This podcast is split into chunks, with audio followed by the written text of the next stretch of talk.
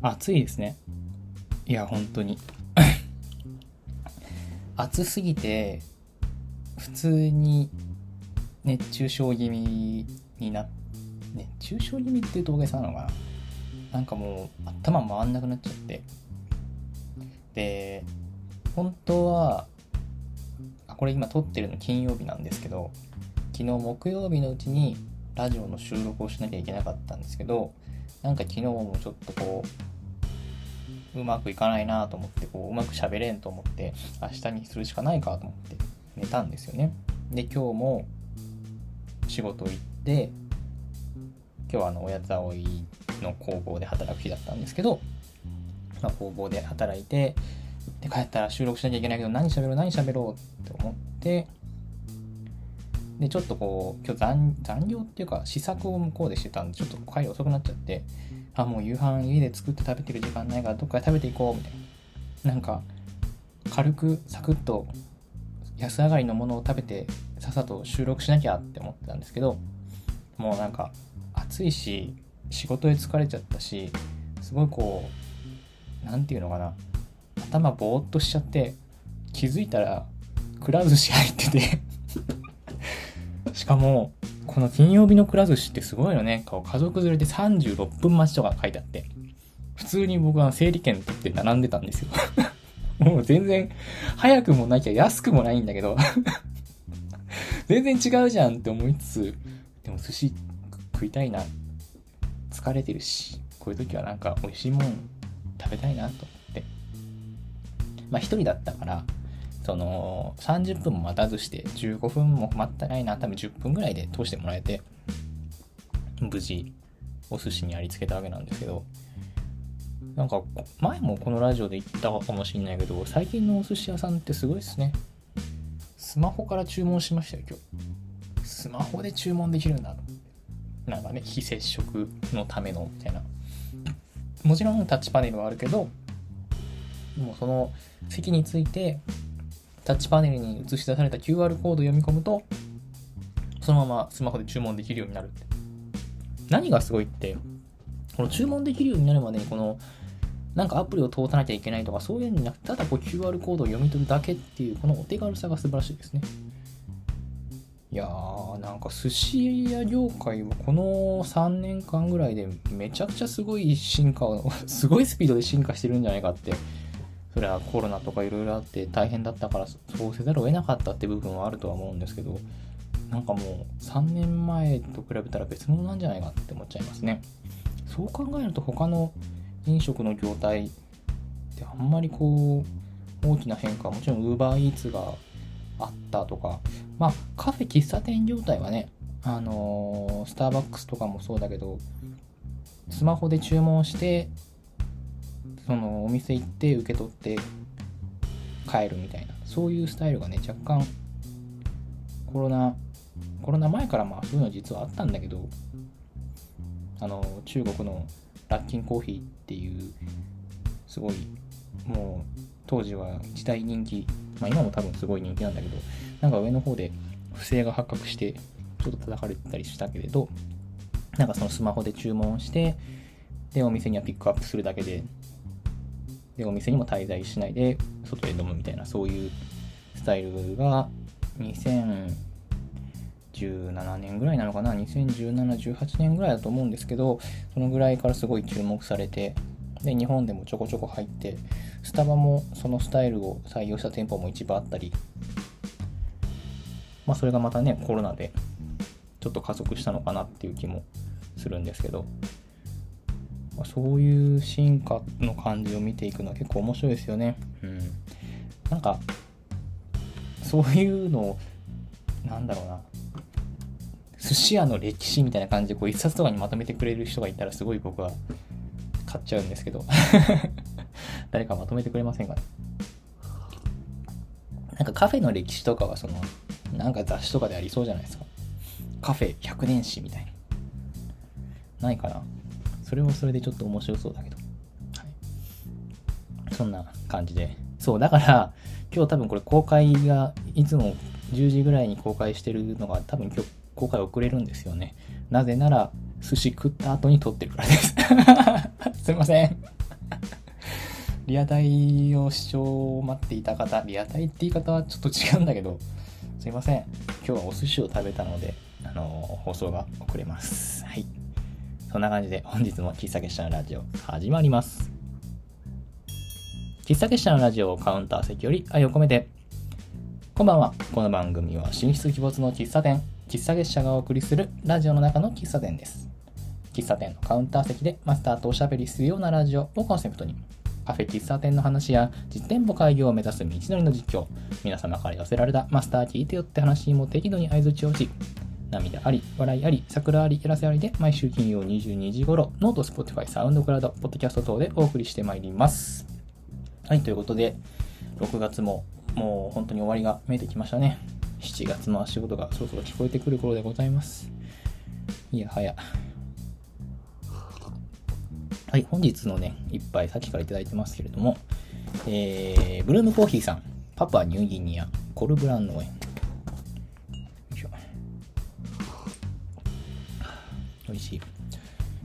ブルームさんは深入りの豆が多いのかな？あの、ブルームコーヒーさんは、私はブルームコーヒーさんの日に実はブルームコーヒーさんに行ったことはないんですけれども、あの、木蓮曲がり火曜日を担当されているポタポタさんが、水曜日はブルームコーヒーさんで営業されていて、1回だけそのポタポタさんが営業されている時に遊びに行かせてもらったことがございまして、またあの、ポタポタさんは毎回コーヒー豆をいろんなお店のものを持ってこられているんですけど、結構ブルームさんの豆がある時が多くて、ちょこちょこいただいてはいるんですけど、今回はね、自分で豆を購入させていただきまして、あのー、京都の藤井大丸っていう百貨店の地下1階でやってる、やっこれ脱退期っていうイベントがあってね、これ教えてもらったイベントなんですけど、ここで、ここに行ってきて、なんかすごかったんですよ。その、百貨店のイベント、私の中では藤井大丸さんって百貨店の認識なんですけど、それは多分間違ってないと思うんだけど、すごくこう、まるで、マルシェ、左京区でやってるマルシェみたいな感じの尖り方をした、なんだろう、おおよそ百貨店では見かけないであろう出店者さんたちがこう、出店されている感じがすごく新鮮で、めちゃくちゃ面白かったですね。で、その中にこうブルームコーヒーさんも出店されてて、やっぱこう自分がそういう出店事が結構最近増えてきたからっていうのもあるんですけど、すごく参考になりますね。コーヒー屋さんがああいう場所で出店される。まあ、今回はその、在労されてる方はほとんどいらっしゃらなくて、ブルームさんもあのブースがあるだけ、ブースにこうコーヒー豆とか焼き菓子とか置いてあるだけだったんですけど、なんかブルームさん手拭いとかステッカーとか、巾着とコーヒー豆のセットとかあって、なんかめちゃくちゃ面白いなそういう販売の仕方があるのかと思うと、すごく勉強になりますね。うん。グッズね。一時期はね、私も喫茶結社的にもあのトートバッグとか作ってたりも、ま作ってたりもってか作ったことがあったりとか、実は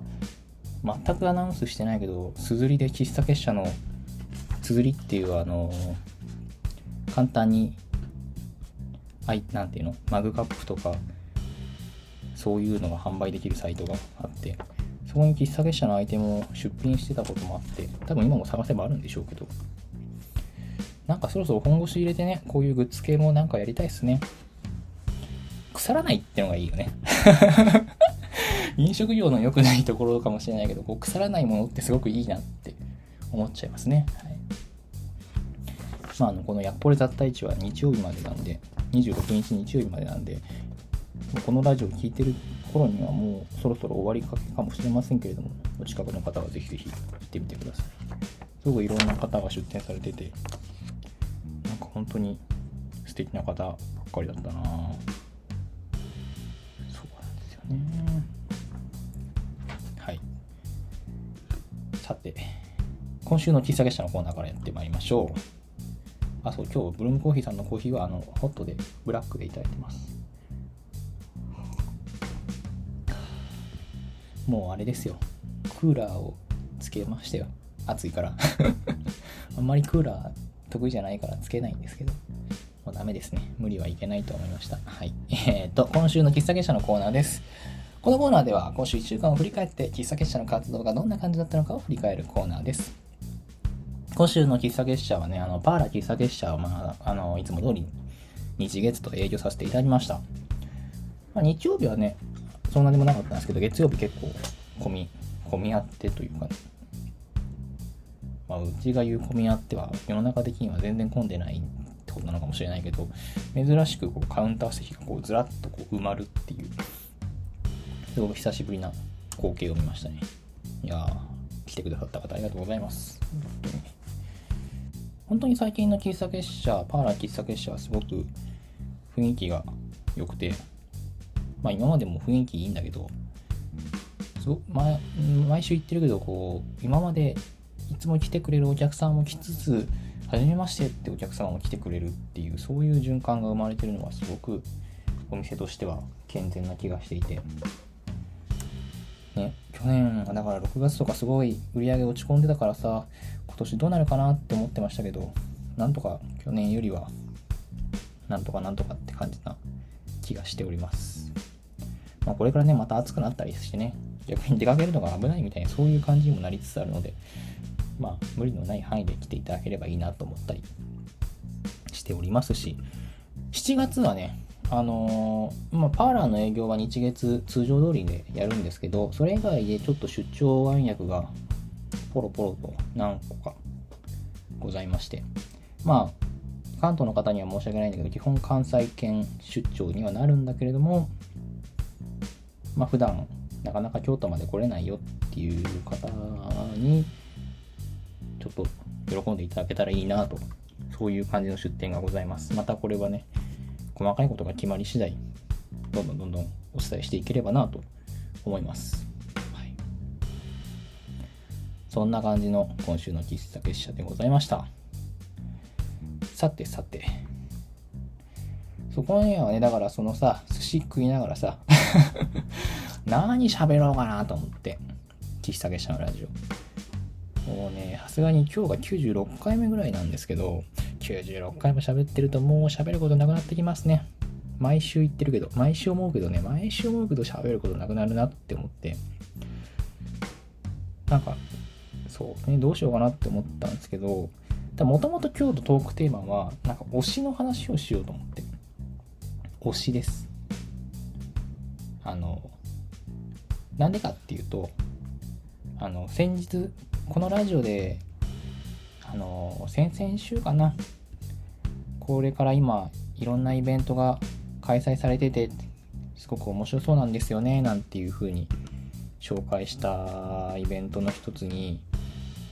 あの構成作家さんのポワポコさんがあの出展されてる New Hello っていうイベントあの展示がすごく楽しみなんですよね行ってみたいんですよねって話をしたんですけどあのポカポカさんはうちのサロンエプロンを作ってくださった。オーダーエプロンを作ってくださった。すごい熱い方なんですけど。この方が参加されてるグループ展 New Hello っていうのは五条ゲストハウスさんっていうねゲストハウスのロビーのところで開催されてていろんな作家さんが一つの額の中に自分の表現を自分なりの New Hello をこう収めて展示するっていう。だそれこそ絵を描いている方もいらっしゃれば立体物を額にくっつけて展示されてる方もいてでもすごいバリエーション豊かでもうめちゃくちゃ面白かったんですけどその中でそのポカポカさんのポカポコさんっていうかもう私はポコシって呼んでてポコシって言うんですけど ポコシのこの展示がすごくすごくなんだろう。もう私からしたらこう情緒をこうガンガンに揺さぶられるえげつない作品だったんですよ。であんまり私はこの私の解釈が合ってるかどうかっていうのは初めななんだろうな。事前にそのこういうの作って展示するんですみたいな写真をインスタで見てたからなんとなく嫌な予感はしてたんだけど それがもう分かる人にとってはもうう、わーってこう、叫び出してしまいたくなるような、そういう素晴らしい作品で。まあ、あんまり細かい作品解説をするのは野暮なので、一言で言うと、彼女の推しに対する気持ちの一つの節目みたいな、そういう作品なんですよ。で、それを見て、もう情緒ぐちゃぐちゃになって わーってなって、で、まあ、なんだろう。誰かを押すって、すごいパワーと情念といろんなものが渦巻く渦巻いてそれをこう目の当たりにするとさらに自分も何か衝撃を受けるものなんだなみたいな推しに対するこう認識を新たにしましてだから今日はその推しに対する推しという推しとは自分の推しみたいな話をしようかなって思ってたんですけどそれで昨日途中まで収録をしててなんか全然 なんかうまくいかないなこのこのトークテーマとうまく喋れんなと思って結局それはボツにしたんですけどまあただ今日はねその推しというまあ寿司も食ったし推しについてのね話をちょっとこう膨らませていければなと思うんですけれども推しってすごくこう今時な考え方だなと思っていて推しとファンってなんかちょっと微妙にニュアンス違う気がするんですよね。なんだろう。どっちもまあここではクリエイターに限って言うけどあるクリエイターに対するこのクリエイターすごく好き応援したいっていう気持ちは一緒だと思うんですよね。推しもファンも。私は誰かを推している私は誰かのファンである。でもまその点においては同じだと思うんですけどなんか推しっていうともうちょっとこう距離感が近いような気がしてそれは何だろう。単純にその、まあ、会いに行けるアイドルじゃないけどそういう意味の物理的距離感の近さもそうかもしれないしあとはもっとこう共感そのクリエイターのパーソナルな部分にすごく感情輸入をしたくなるそういう気持ちあるいは、なんだろう。まあでもファンだったらお金使うのかな？どうなんだろう 自発的にすごくこう、お金を使いたくなるような気持ち。そういうのが推し、推しているという気持ちなのかなといろいろ考えてみたり。それらは全て応援をしたい。この人を応援したい。それは、ひいては、この人の次の行動次の活動次の作次の作品を見てみたいみたいなそういう動機から裏打ちされた行動がいわゆる推し活ってやつなんじゃないのかなと思うんですけど推し最近いろんもうなんか偶然なんだけどいろんな人から「え推しっています?」みたいな「誰か推してます?」とか「私はこの人推してるんです」みたいな。なんかねこの前もこのラジオに今私の推しはっていうお便りをいただいたりもしましたけどやっぱそれって結構なんだろうな。今こう SNS とかがあってクリエイターパフォーマーパフォーマーの内面的な部分もちょっとこう触れられるようになったからより押しやすくなったというか距離が縮まったのかなっていうそういう気もするんですよね。まあ、あるいはそういう風な見せ方をする人が増えたっていうのもあるのかもしれないんですけどプロセスエコノミーじゃないけどそのスターダムをのし上がっていく過程を見せていくっていう見せ方の問題まあとはいえ美術界隈とかで言うとパトロンって考え方がありますよね。この作家作家さんにお金を出すその作家さんを支援する人。それもやっぱり結局はその作家が次に書く作品を見てみたいっていうそういう欲求が根底にあるのかなとも思いますし。まあそういう意味では押すという行為は昔からあったのかもしれないけれども今はなんかさらにそれがより広く一般化したっていう方が正しいのかな考え方としては。まあわかんないんですけど。そうそれでね推し。私も考えてみたんですよ。推しって今誰かいるかなと思って。推す。まあもちろんそのね自分の身近にいる例えば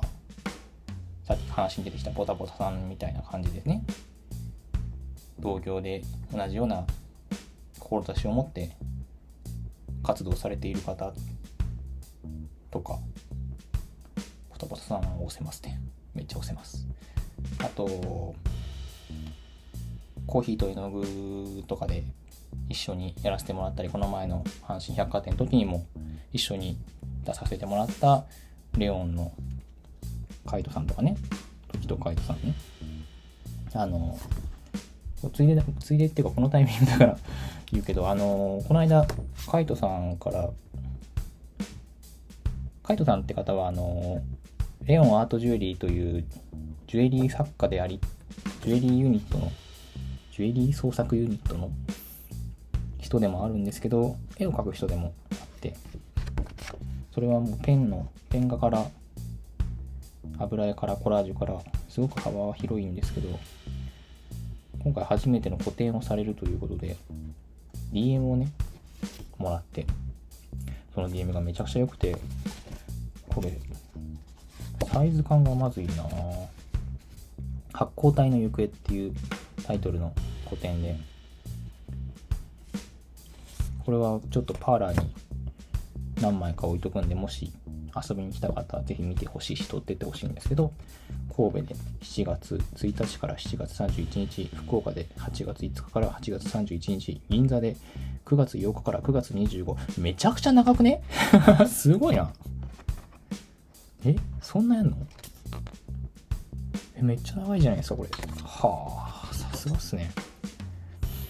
うーん。なんかその神戸ではワークショップもやられたりするとか。いいですね。私ね多分自分でお金を出して絵を買う買ったのは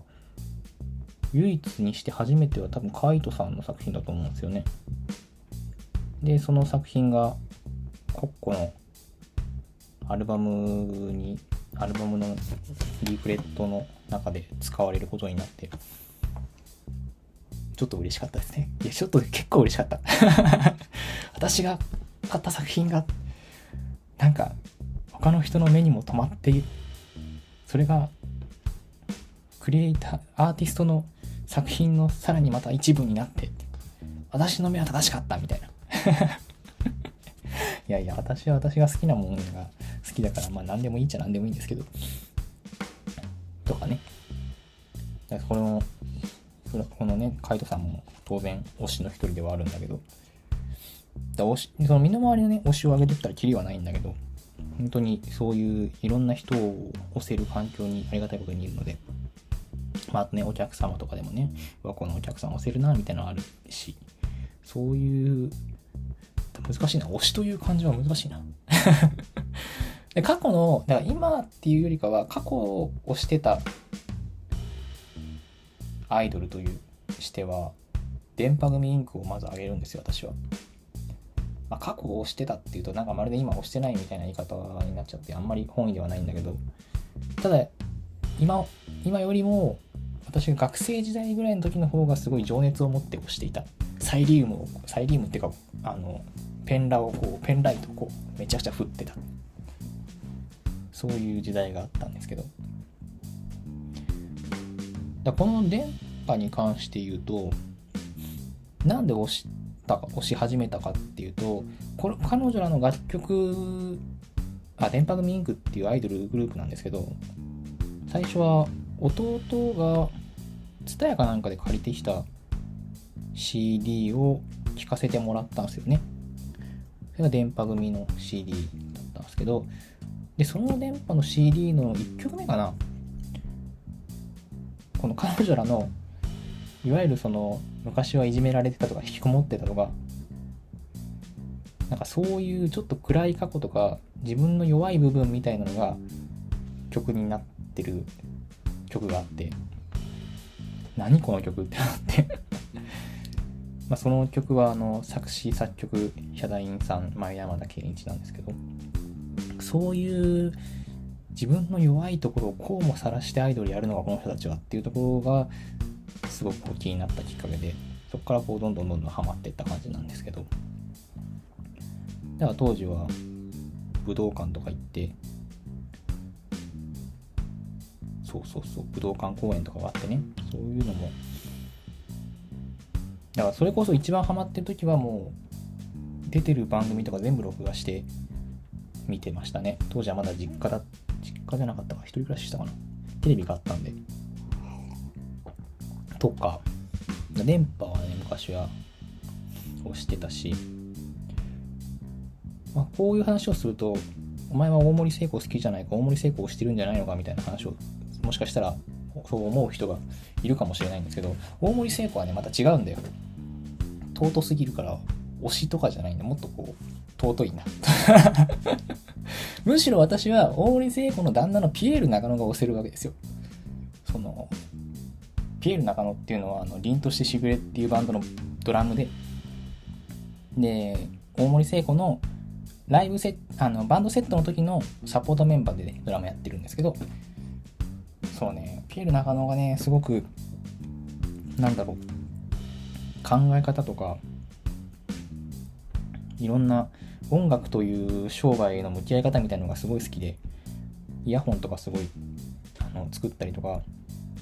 ただその演奏する以外のところでちゃんと音楽を仕事にできているすごい人だと思っててでなおかつこのなんだろうな大森聖子という人をちゃんとこうつなぎ止めてくれている人みたいな。大森聖子ファンからしたらこうピエール中野本当にすごくありがとうございますっていう感じなんですけど。中野教師ですね。どっちかって箱推しです。とか。だから推しっていう難しいな。あんまりだから今この人をめっちゃ推してるんですみたいなのってあんまりないんですけど。うん。次のさ、まあ、もちろんその音楽界隈で言うとシャルマン・コーとかブックマンとか自分の身の回りにいるミュージシャンですごい推している人はいるな推してるな。だそれこそこの今は音楽とかはサブスクでガンガン聴けちゃったり YouTube で見れちゃったりするからなんとなくその好きなこの人好きだなって思っても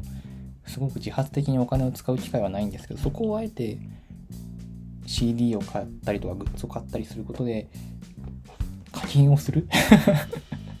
という行為が押しているか押していないかをこう分ける境目なのかもしれないなとか思っちゃうんですけど。あとはその次の作品を見たいっていう意味ではあの私は「ロッキンニル」という漫画が大好きでこの漫画の話はこのラジオでも何回かしたことあるかもしれないんだけど以前はそのジャンププラスっていう「週刊少年ジャンプ」のウェブバージョンで連載されていた「ロッキン U」っていう漫画があって当時は石川香織名義でやっていたと思うんですけどそれがその連載が終了してそこから同人誌に移って今も同人誌としてその続編をずっと書いててくれてるんですけどこれがすごい好きでこの漫画はあのいろんな過去の実際に存在するミュージシャンの実際に存在する楽曲がこの話の中ですごく印象的な場面で演出として使われていたりとか例えば、えー、透明少女ナンバガとかなんかそういうのがすごい音楽音楽好きな人間としてはすごい楽しいなっていうのとあとその彼らはバンドマンこれはバンドマンの話なんだけどこのバンドマンが自分たちの楽曲をどう人に伝えていくか、まあ、もっと言えばどうやって売れていくのかっていうところが葛藤であったりなんか悩んだり戦ったりするわけなんだけどそれがちょっとこう曲がりなりにも自分で物を作って商売してる人間としては刺さるものがあるというか共感できる部分があってすごく好きなんですよこの漫画。これも全巻今家には全巻揃ってるんだけどそのうちパーラーに置きたい常設したいんだよねこれね。なんだけどこのこの人も今もサークル名ありがとうっていうサークルであのコミケとかに出されててるんだけどやっぱりこの漫画から伝わってくるあこの人のこういう感じの考え方好きだなっていうのとやっぱりこう同人誌だからちゃんとちゃんとお金使わないとこの人の活動が立ち行かなくなってしまってはいかんみたいなそういう危機感があっていやすごい失礼な言い方なんだけど次の作品も読みたいからちゃんとお金使わなきゃっていう気持ちになるんですよね。商業誌から同人誌になってもまだちゃんと続けて完結まで書いて書こうとしてくれてるっていうのはすごくファンとしては嬉しいしそういう姿勢が押せるなーって思うんですけれども。金融とかね。あとなんだろう。うん。そうだなあクラファンとかねすごくいいなって思います。クラファンってクラウドファンディングってあるじゃないですか。あれってすごいなんだろう推し活ツールとしては有能だなと思って。まああれはそのいろんな人がこうこうこういう目的のためにお金をいくらいくら集めたいんです。お金をなんかくれたらリターンとしてこういうことしますよっっていうのが、まあ、クラウドファンディングの仕組み。ででその我々支援者側はそれを見てああ共感できるなとかあこのさこれはすごくこのプロジェクト面白そうだなとかあとはこのリターンはすごくいいリターンだなみたいな感じでおあのお金を払うわけなんですけど。以前あの「左利きのエレン」っていう漫画の作者のカッピーさんがクラファンをやったことがあってその時はその左利き左利きのエレンのえ、まあもともと電子媒体で連載していた漫画を紙バージョンで印刷するっていうプロジェクトをクラファンでやってて速攻で支援したんですけどなんかそうやって自分が好きな作家さんとかクリエイターさんとかクリエイターじゃなくても飲食店でもいいんだけどそういう人たちに何かこう応援という形でお金を課金できるアイテムが課金できるっていうそういうサービスがあるっていうのはものすごくこういいなって思って。なんだろう。普通にさその応援してますっつって金一封封筒で渡すっていうのはなんか違うじゃん。それはなんか違うじゃない？そのもらった方も気使っちゃうしさ。そうじゃなくってでもそれをこうなんだろうオブラートに包むじゃないけど形を変えてお金を払う課金ができる場所を作ってくれるってすごくこう推し活としては嬉しいというか。それによってまたその推しが次の活動次の作品を何かこう見せてくれるっていうのがもうすでに決まってたりとかするわけだからね。でそれはすごく嬉しいことだなと思って。私はすごくこうクラファンがそういう意味でクラファンすごい好きでしょっちゅう自分の好きな人のクラファンお金払っちゃうんですけど。よね。だからねそういう意味ではすごく今の時代って推し活がはかどるなっていうのはそこもそうなんですよね。うん。クラファンは一回やってみたい感じはするけれども。ね。なんだろうね。やるとしたらお店作る時かな。どうだろう。意外としょうもないのでやるかもしれない。そうなんですよね。うん。だからね。し。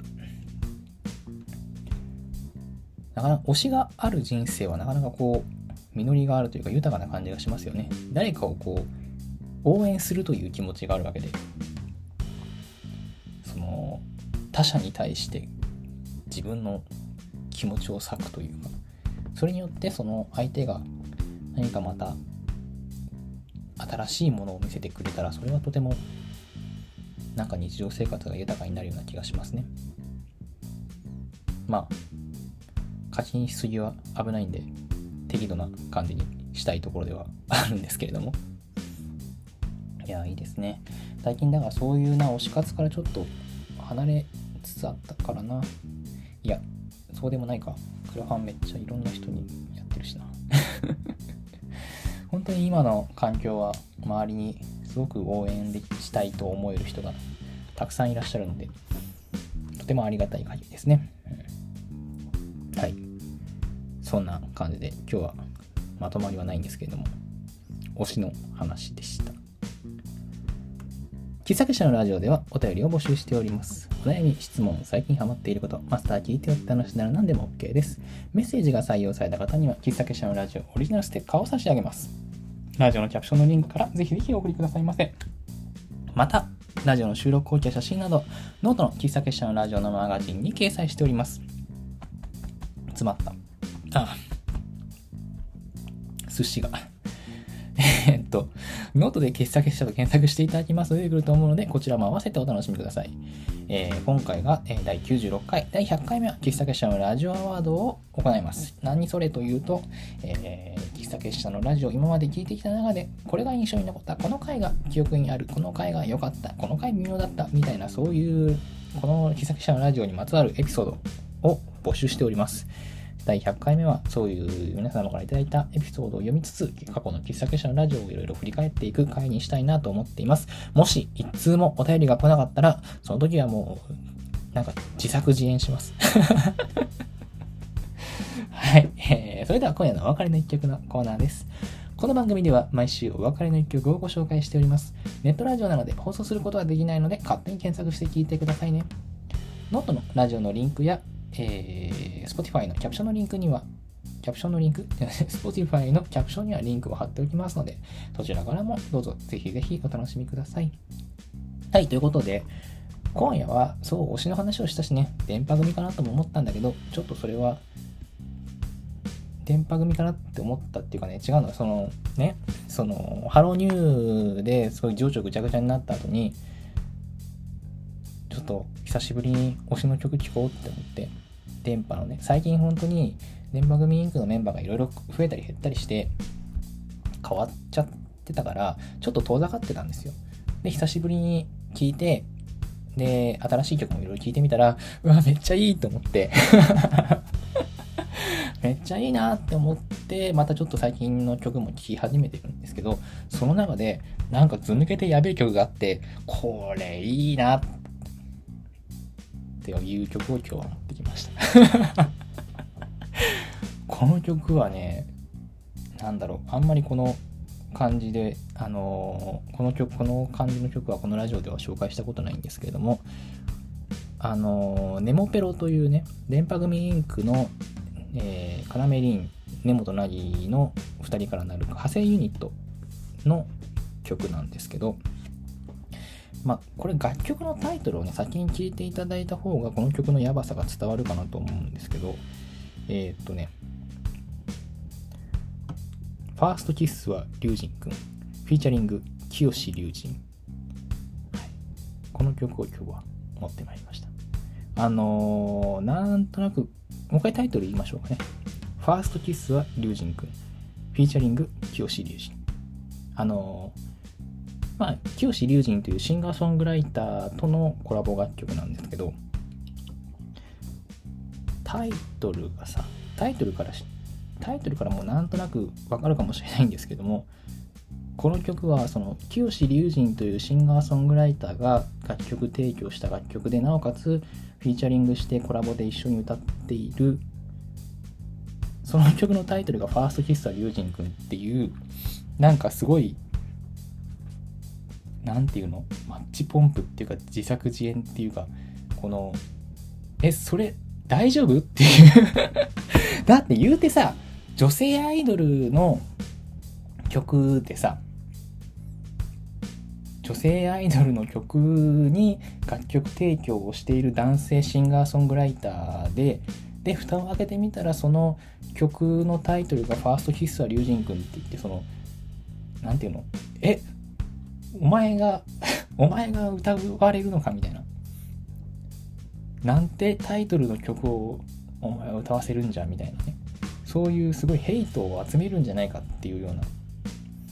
まあこの曲はこのタイトルの通りでファーストキスは龍神君がいいっていうのをひたすら歌ってるっていうそういう曲なんですよ。ネモペロが。もうさ普通に考えたらオタのヘイトを集めかねない激ヤバ楽曲なんですけどこの曲の本当にヤバい部分はそれ以上にめちゃくちゃ曲がいい。すごくいいんですよ。何て言うんだろう。もうそういうなんだろうヘイトとかを全部楽曲の良さでねじ伏せてる感じ。それぐらいめちゃくちゃいい曲なんですよね。あの、ねこの清志隆人というシンガーソングライターもともとはソロでやってる方なんですけどこの方ソロ活動に飽きてアイドルグループを結成していたことがあってその時のアイドルグループの名前が清志隆人25っていうアイドルグループだったんですけどどういうアイドルグループかっていうと清志隆人を中心に、えー、その婦人たちっていう設定の一夫多妻制アイドルユニットっていうねそれまたもうわけわかんないじゃないですか。要するにそのセンターに清志隆人がいてあと周りにこう女性アイドルがいるっていうそういうとんでもアイドルグループがいたんですけど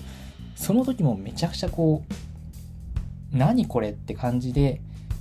初見はねなんだこのアイドルグループはっていう感じなんだけど曲がめちゃくちゃ良くてそうこの清志隆人というシンガーソングライターはとにかく彼が提供するアイドルの楽曲がめちゃくちゃ可愛い曲になるわけですよすごくいいんですキャッチーでもうなんか耳メロディーが耳から離れないしそれを歌うアイドルがすごく可愛くなるっていうそういう意味ですごい人なんですよ。で、この清志龍神25も、さっきのファーストキスは龍神くんもそうなんですけど、一歩間違えれば、オタからのヘイトを集めかねないような状況を楽曲の良さだけで全部ねじ伏せてしまうという。あのー、もしよかったらね、ファーストキスは龍神くんの YouTube のコメント欄を見ていただくと、ものすごく面白いですよ。あの、なんだろう。例えばねあーっと最初はその清志龍神なんて曲を歌わせるんだって思って聞いたけど最後には僕も龍神くんに夢中になっちゃうみたいな。すごいのよ。そのなんだろう。タイトルでもタイトルを知った時はとんでもねえ男だって思ってこんな男いらんって思ったけどいざ曲聴いてミュージックビデオまで見てみるとこんなにモペロを生かした上で自分も出せる人がいるのかと思って感動してると。なんかそのネモペロの曲のはずなんですけどコメント欄がすごくこう清志隆人大好きってコメント欄になっててめちゃくちゃ面白いんですよね。そのネモペロのファンがみんなこう清志隆人推しになっちゃうっていうカオスなコメント欄になってて。だそれぐらいすごくいいいいんですよね。もう本当に教師龍神その25をやってるちょい前ぐらいからいろんなアイドルに楽曲提供しててそのどれもが素晴らしくなんだろういい意味でやばい曲何何つう曲なんだこれはっていう本当に頭おかしい曲が多いんですけどうそれそれゆえにお宝はあも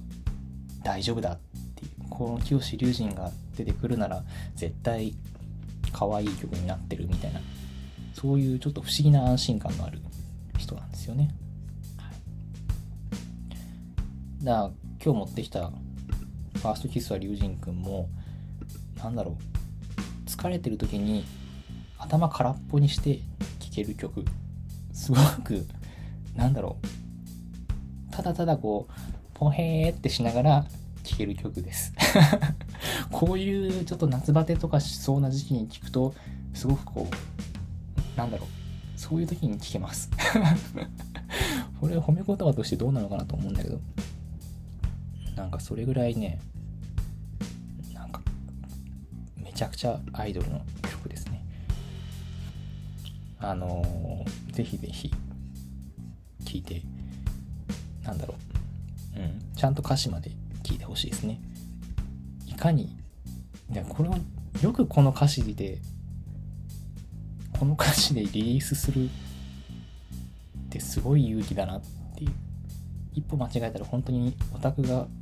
ガチ切れしそうな感じのぐらいすごくこう龍神くん龍神くん龍神くんした歌詞なんですけど。ただめちゃくちゃいい曲です。ぜひぜひ聴いていただきたいですね。もう本当にね夏バテとかちょっと疲れた時とかはさなんかその元気を出す楽曲っていろんなパターンがあると思うんですよ。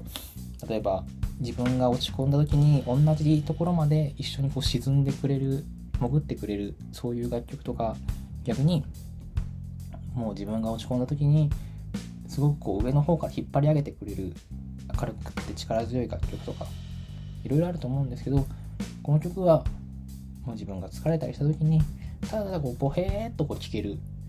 そういうめちゃくちゃいい曲です。ぜひぜひ聴いていただいてもう疲れた時にはこういう曲を聴いて元気を出していただきたいですね。はい。ということで 今日は一体何の回だったんでしょうねこれはね。全然まとまりない回でしたがまあたまにはこういう回があってもいいでしょう。いつもかな。大体こういう回ばっかな気もしますが。はい。そんな感じでそろそろお別れの時間にしていきましょう。またね、えー、今度の日月もパーラーやりますし、7月は7月でまたメニューいろいろ変わったりするし、